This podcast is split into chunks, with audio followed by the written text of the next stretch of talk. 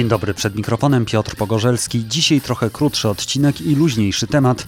Zbliżają się wakacje i wielu z nas już zastanawia się, gdzie wypocząć, a których miejsc lepiej unikać. W tym podcaście będzie mowa o tym, gdzie będą wypoczywać Rosjanie i jak sankcje wpływają na ruch turystyczny z tego kraju. Na początku dziękuję wszystkim, którzy wspierają mój podcast na zrzutce i Patronite oraz śledzą moje media społecznościowe. A teraz zaczynamy już po prostu wschód. Gdy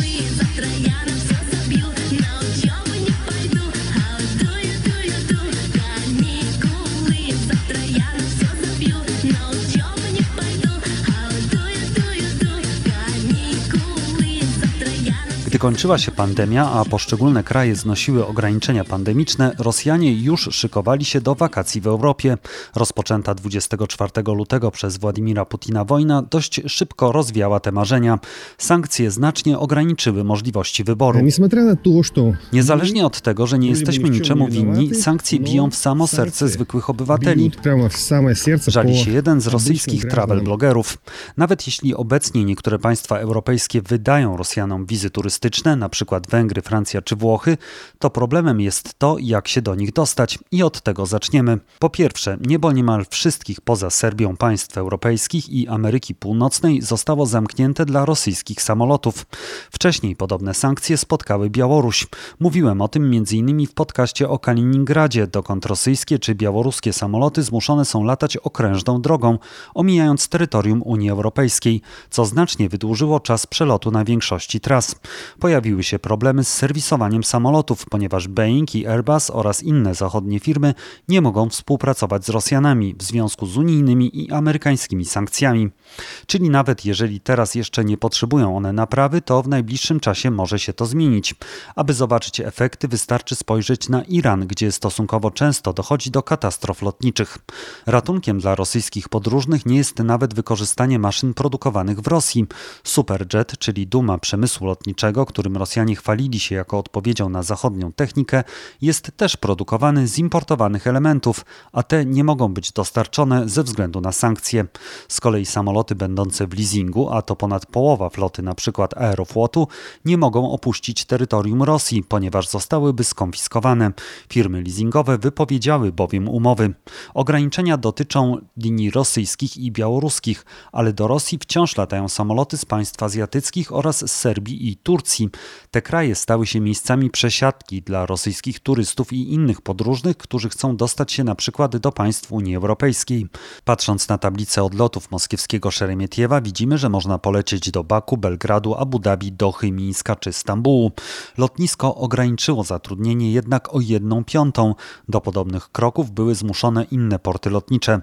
Swoją drogą bilet lotniczy też nie jest łatwo kupić, ponieważ karty Visa i Mastercard nie działają w Rosji. Załóżmy jednak, jednak, że obywatel tego kraju ma już bilet i wizę i przez Belgrad doleci do Paryża czy Warszawy. Tutaj staje przed kolejnym problemem. Musi zarezerwować nocleg. Booking i Airbnb nie są bowiem dostępne z terytorium Rosji. Można oczywiście hotele obejrzeć, a potem zadzwonić i zarezerwować nocleg.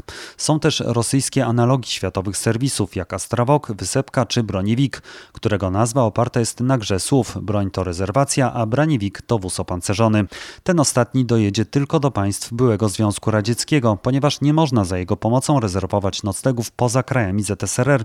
I to też nie wszystkimi, bowiem nie ma tutaj mowy o Ukrainie czy państwach nadbałtyckich. Ci Rosjanie, którzy relacjonują swoje podróże na YouTube, nie są za bardzo zachwyceni poziomem usług rosyjskich serwisów. Teraz, gdy zamykają przed nami większą część świata i podróże poza granicy nie są za bardzo możliwe, to jest i takie wyjście. I te serwisy nawet dla nas będą wystarczały.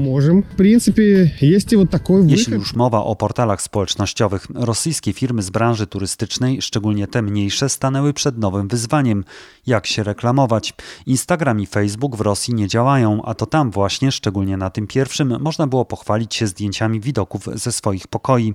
W reklamie pomagały też wspomniane wyżej Booking czy Airbnb. Teraz trzeba zatem przebudować cały rynek reklamowy na rosyjski odpowiednik Facebooka, czyli w kontakcie, a także na szeroko rozpowszechniony komunikator Telegram. Na razie nie słychać o sukcesach Rozgramu, czyli rosyjskiego Instagramu. Podobno większym zainteresowaniem cieszą się teraz targi turystyczne. Pewnie w rosyjskich miastach przed dworce kolejowe i autobusowe wrócą też babcie trzymające tabliczki z napisem pokój tanio, przynajmniej na rynku wewnętrznym.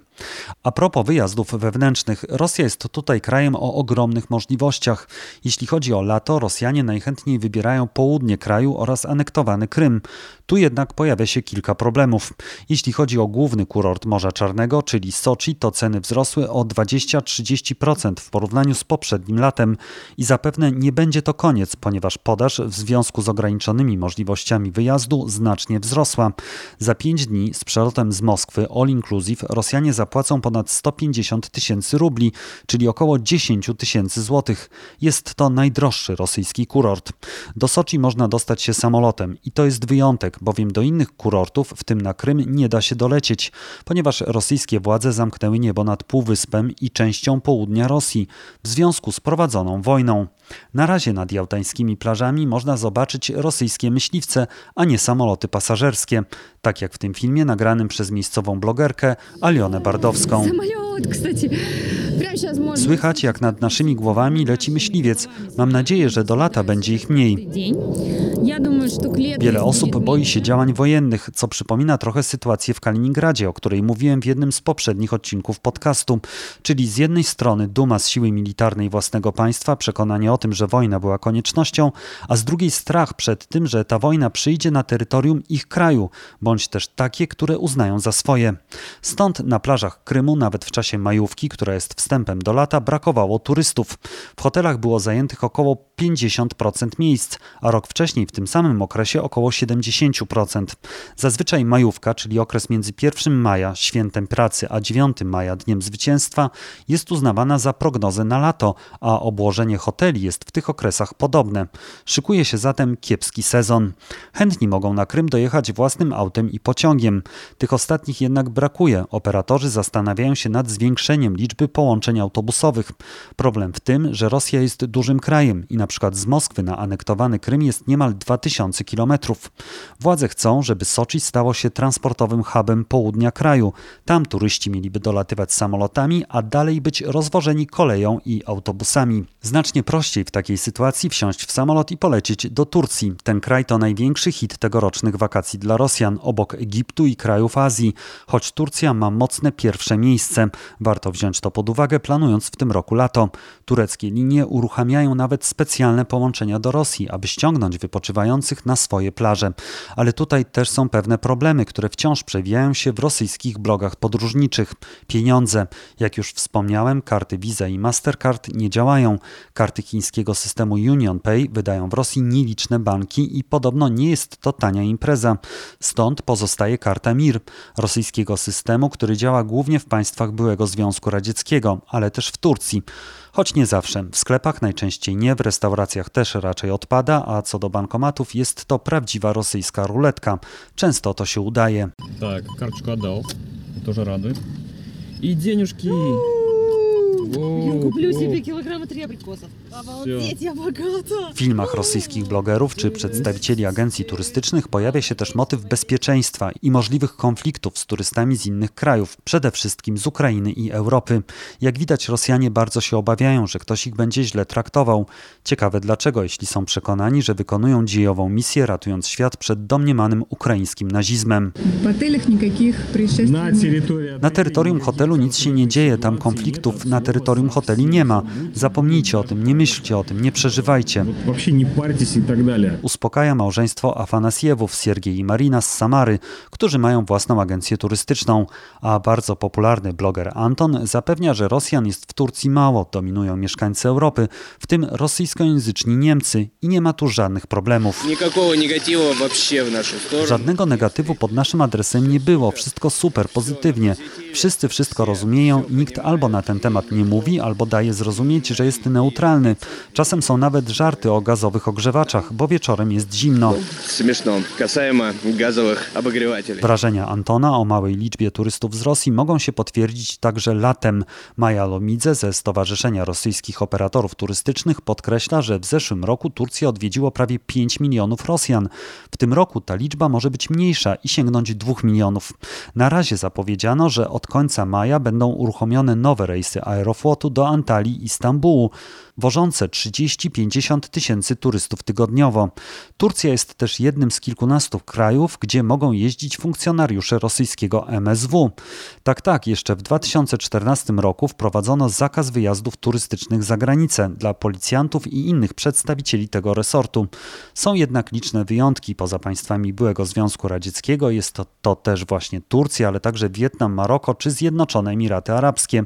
Na liście zakazanych krajów jest 200 państw, wśród nich oczywiście Ukraina, kraje Unii Europejskiej, Gruzja, Indie lub Czarnogóra. Jak widać zatem, tegoroczne wakacje nie będą dla Rosjan proste. Także z tego powodu, że zwykli obywatele mają coraz mniej pieniędzy i przełączyli się na reżim oszczędzania. Mogą próbować się dostać na południe własnego kraju, mogą jechać do samozwańczej Abchazji, gdzie jest taniej, a także wypoczywać na plażach Azerbejdżanu, Egiptu czy właśnie Turcji. Wielu Rosjan jest także w Gruzji i Armenii, ale to raczej ci, którzy uciekli z Rosji w obawie przed skutkami sankcji choć oczywiście część z nich także w obawie przed prześladowaniami politycznymi, ale to już temat na zupełnie oddzielny odcinek.